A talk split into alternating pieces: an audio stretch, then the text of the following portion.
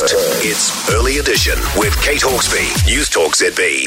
It is 14 past five. Well, the historic free trade agreement between New Zealand and the United Kingdom has been signed off early this morning. Duties will be removed on 99.5% of current trade into the UK. Trade Minister Damien O'Connor says it is a gold standard agreement and estimates goods exported to the UK will increase by more than 50% due to it. Well, with us now is Federated Farmers President Andrew Hoggard. Morning, Andrew. Good morning, Kate. Put this into perspective for us. How important is this trade deal for our economy?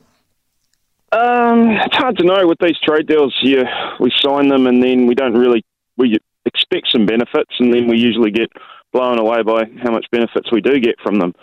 So, you know, the UK at the moment isn't a huge trading partner for a lot of agricultural goods. Um, due to you know them joining the EU, but now they've left it again.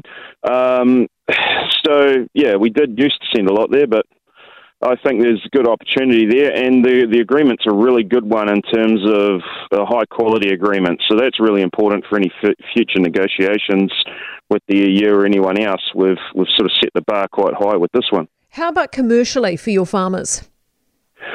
Um, well, I think the biggest benefits are going to be initially for the dairy sector. Um, we've got a good amount that gets opened up straight away to tariff free uh, on butter in particular, and then I believe it's um, all tariffs gone after five years, and so that's particularly good. And then for sheep and beef, it's uh, I think it's 15 years for beef.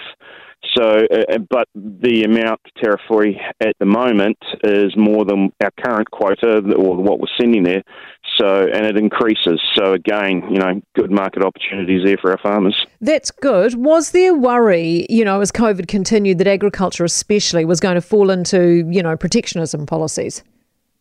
There was definitely the worry. Um, you know, go back two years and sort of everyone was talking about the need to be self sufficient and putting up barriers. And there did seem to be this um, move around the world to get quite protectionist again. So to have an agreement like this, I think, is really good. So, no huge changes from when it was announced late last year to getting signed overnight, nothing there that we need to be aware of? Uh, no, haven't. I didn't wake up at two thirty to go and have a read of it. Uh, just why not, Andrew? Got up, had my coffee, and went and got the cows in. Um, so I'll check that this morning to make sure there's no last minute additions.